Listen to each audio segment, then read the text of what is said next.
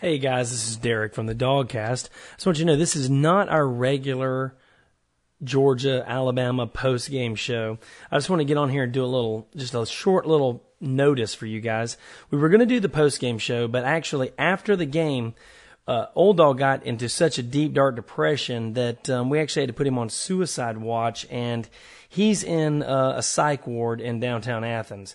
So they've taken his shoestrings, his belt, that sort of thing. And, you know, I'm anxiously awaiting the doctors are trying to make their diagnosis and things like that. But we're going to probably just do one show this week since it's an open date. We're going to probably do a show. It's going to come out Thursday night. It's going to be a long show. It's going to be a combination Georgia, Alabama post game and kind of an open date looking forward kind of show. Uh, we are not going to talk about blackout theory or anything like that.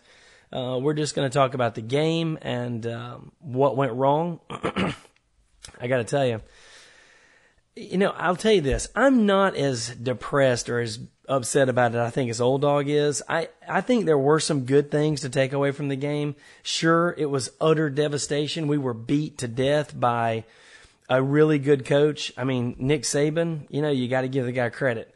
I think we spent way too much time last week worrying about what color damn jersey we were going to wear and not enough time figuring out what kind of game plan, what we were going to do to actually beat Alabama.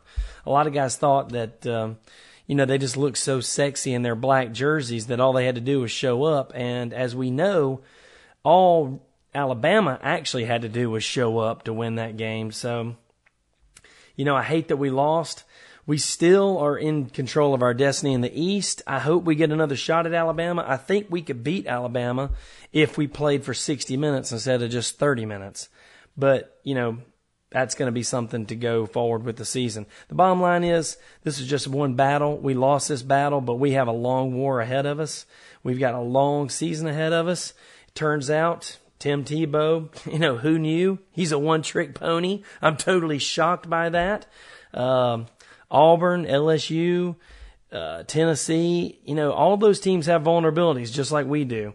Right now, we're struggling with injuries. We're struggling with penalties. Um, we pretty much don't have a tight end for the rest of the season. You know, the good news is we haven't had a tight end so far this season anyway, so it's not too big a loss. But Stacy Searels going to have his hands full juggling on the offensive line week after week after week. You know, we've um, Knowshon a little dinged up. Uh, Bruce Figgins dinged up, Tripp Chandler, Chris Durham, lots of injuries. Dannell Ellerbe, you know, that game cost us a lot. We had everything to play for and everything to lose. You know, I'd said before, you know, we couldn't have more riding on a game. With the Southern Cal loss, the blackout, Larry Munson, ESPN, all the different things, three versus eight, overtime last year, East versus West. It was as big as a college football game could get. And honestly, I think we took our eye off the ball. And I got to tell you, as much as I love Coach Richt, I got to hang this one on him. Those boys were not ready to play when they came out of the tunnel. We didn't have the right mindset and we didn't have the right game plan. And, you know, I know when I'm beat, and by God, Alabama beat us this weekend. So let's pack up the black jerseys and go back to playing football. Me and Old Dog will be here with all of your post game calls and everything you need to know about practice this week, everything you need to know about Bulldog football. We'll have another award winning dogcast. One show this week coming out for you. It'll be out late Thursday night. Uh, when old dog gets off suicide watch, I can't tell you. I mean, hopefully the doctor is going to release him, and um, you know, we'll get back to business as usual as soon as we can. Open date for the dogs this week. Look for our show number 166 on Thursday. Thanks for listening, dogs. Call us at 706 534 1516 or email us at dogcast at gmail.com. We really appreciate you listening. Glad you like the show. I hate that we lost. I'm going to go back to bed.